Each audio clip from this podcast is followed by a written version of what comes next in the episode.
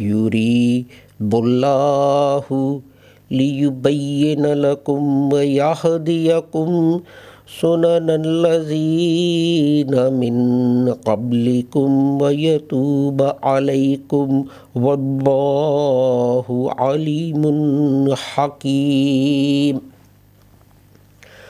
والله يريد أن يتوب عليكم ويريد الذين يتبعون الشهوات أن أن تميلوا ميلا عظيما.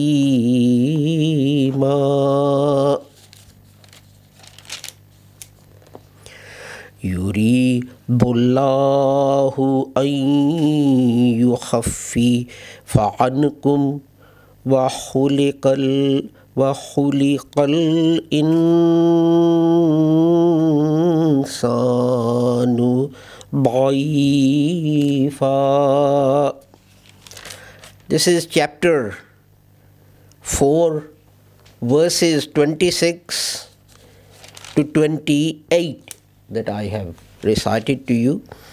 And their English translation is Allah desires to explain to you and to guide you into the ways of those before you and to turn to you mercifully. Allah is knowing and wise. And Allah desires to turn to you mercifully, and those who follow their lusts desire that you should deviate with a great deviation. Allah desires to make light your burdens, and man is created weak.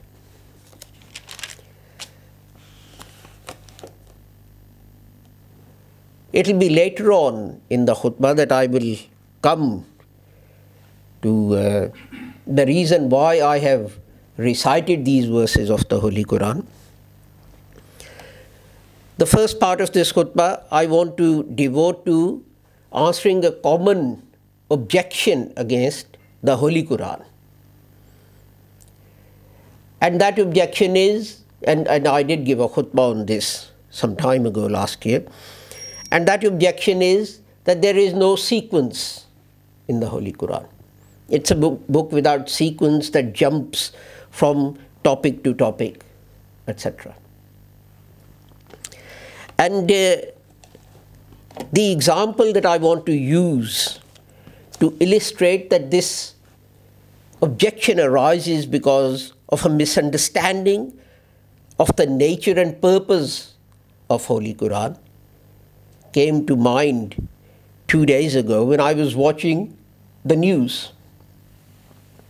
The news started, and you had the first news was about Barclays and other banks being fined for what I think should amount to criminal activity.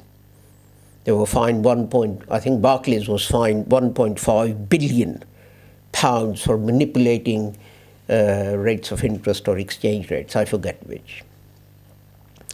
The next news was about the Muslims from Burma who are fleeing in little rickety boats and trying to find sanctuary in Muslim countries like Malaysia and Indonesia, and they're being turned away. They're simply turning the boats round and pushing them out of their territorial waters. The third thing was about the two children, British children, who went for a holiday in Cyprus, and because a faulty boiler had been fitted, they died because of carbon monoxide poisoning. And the fourth item was about those boat people who were trying to cross the Mediterranean in boats from Libya to Italy and Greece to find a better, safer life there.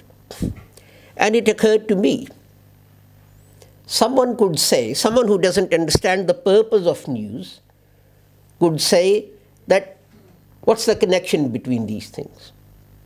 There's no link.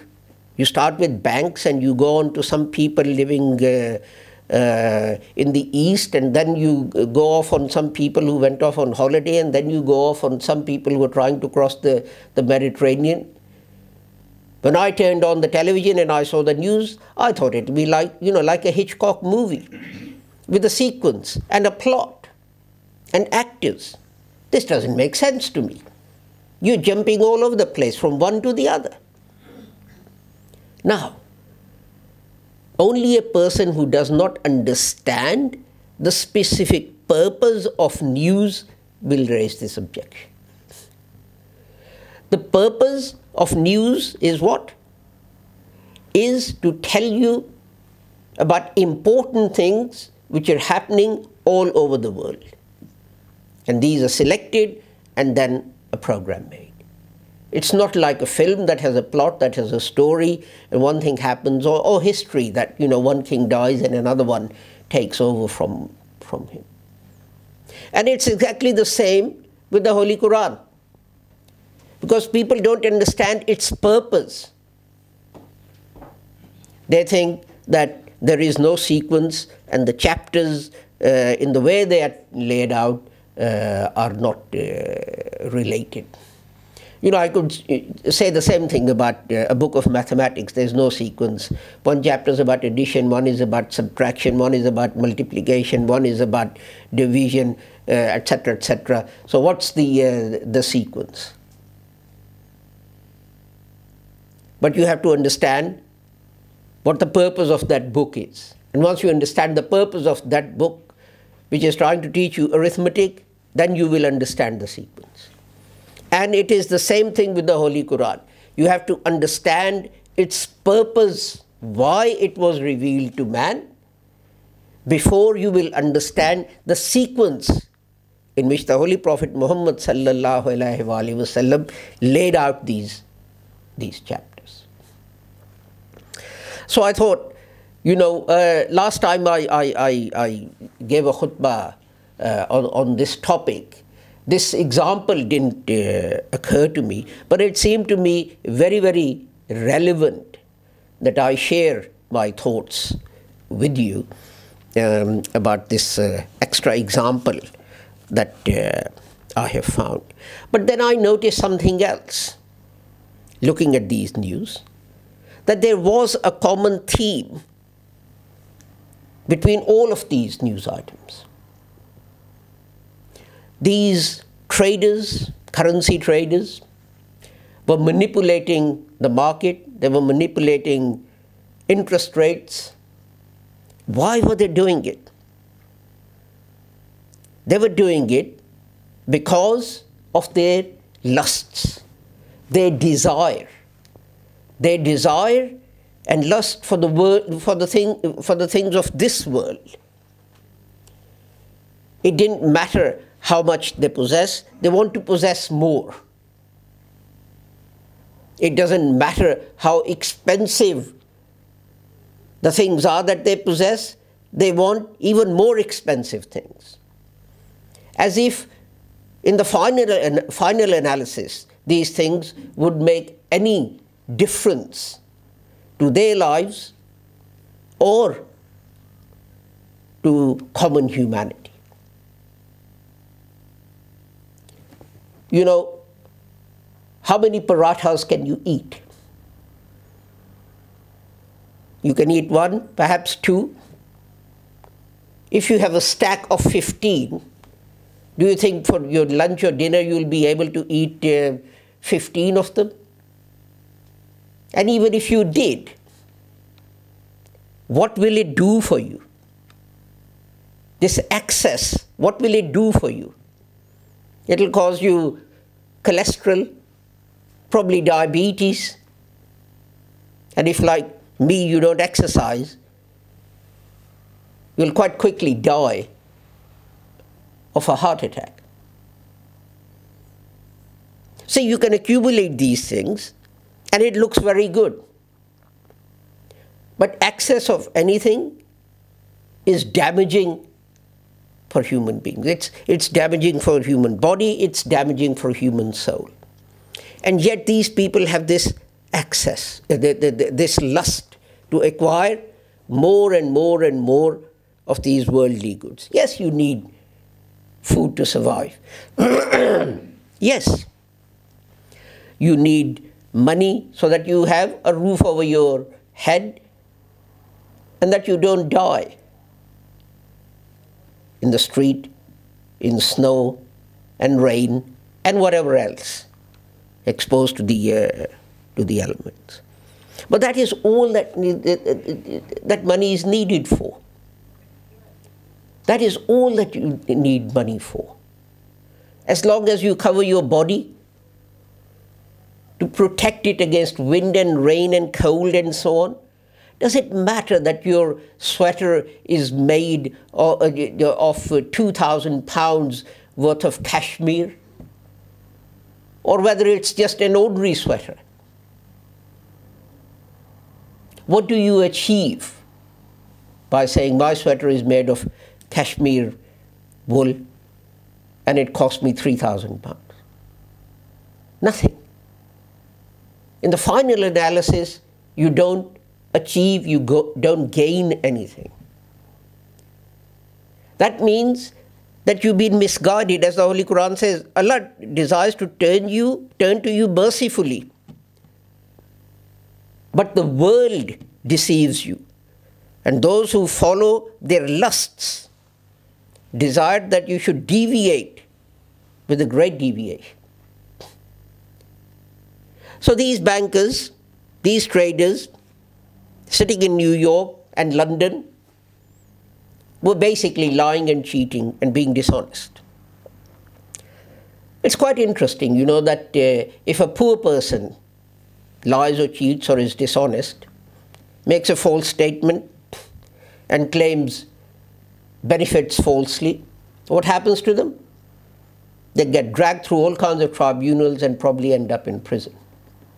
But if a rich person does it to the tune of 1.5 billion, well, I don't know what they, this was the fine that they, they, they were given.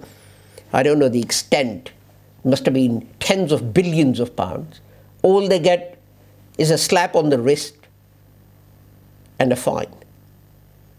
And I find it hard to understand why these traders are not in prison. But let's move on to the next item that was there. The next item that was there was about these Muslims who are being persecuted by Buddhists in Burma to the extent that they get into these boats and they go into the sea to try and find sanctuary in a Muslim country, Malaysia, Indonesia. But those countries turn them away. Why? The reason is obvious just because just just like the trader wants to accumulate as much wealth for himself and he doesn't want to share it with anyone governments and people of those countries want all that they have for themselves it doesn't matter how much difficulty these boat people are in it doesn't matter that the boats are rickety and they may sink and drown people None of the, that is material. They say Muslim brother, Muslim brother, Muslim brother, but they're not prepared to share a piece of bread with that Muslim brother. In 1971, when there was a civil war in, in, in Pakistan, in what was then known as East Pakistan, one section of the population sided with what is now Pakistan. And after Pakistan was divided into Pakistan and Bangladesh, those people wanted to come to Pakistan. They're not millions of them. They're not tens of millions of them. They want to leave to come to Pakistan, so Bangladesh doesn't accept them. They're Muslims. Bangladeshis, majority of them are Muslims. These people are Muslims. Pakistanis are Muslims. Since 1971, these people have been trying to come to Pakistan. Has anyone helped them? No. Why? Because those who are in Pakistan do not want to share anything that they have with those who are stranded in Bangladesh. In the same way, people of Malaysia don't want to share what they have with those people who are in these boats. People of Indonesia don't want to share with these Muslims what they have to help them out. You see, we say, oh, go back and implement uh, what was happening at the time of the, uh, the Holy Prophet and the companions of the Prophet. Yes, implement that. Implement it. What was the first thing they did? The very first thing. Let's start with that. Muhajirin, the emigrants, came from Mecca to Medina, they didn't have anything. Just like these boat people from Burma are getting into these boats and going to Malaysia and Indonesia. These emigrants, these Muhajirin, why were they leaving? They were leaving because they were being persecuted for their sake of their religion in Mecca. Why are these boat people leaving Burma? Because they are being persecuted by the Buddhists for the sake of their religion.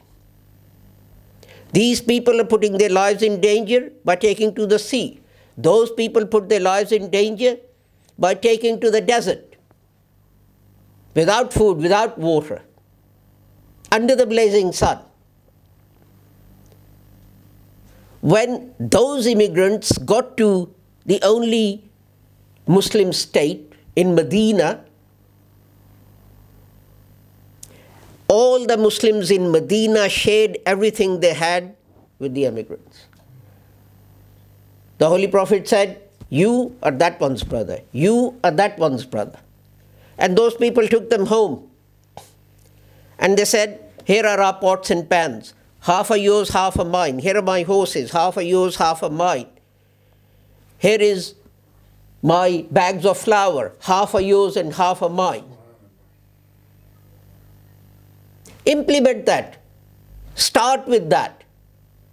Malaysia is so proud that it has implemented the Sharia. What Sharia has it implemented? Some punishments? What about the Sharia that says, look after your Muslim brother? Indonesia says they want to implement the Sharia. And in the light of that, they say they're making certain new rules and regulations. Now, you see, amazing thing is this. Look at the difference. People are crossing the Mediterranean in rickety boats to get to Italy and Greece and other countries in Europe. Are they pushing those boats back into the sea? Are they letting those people drown and die? No.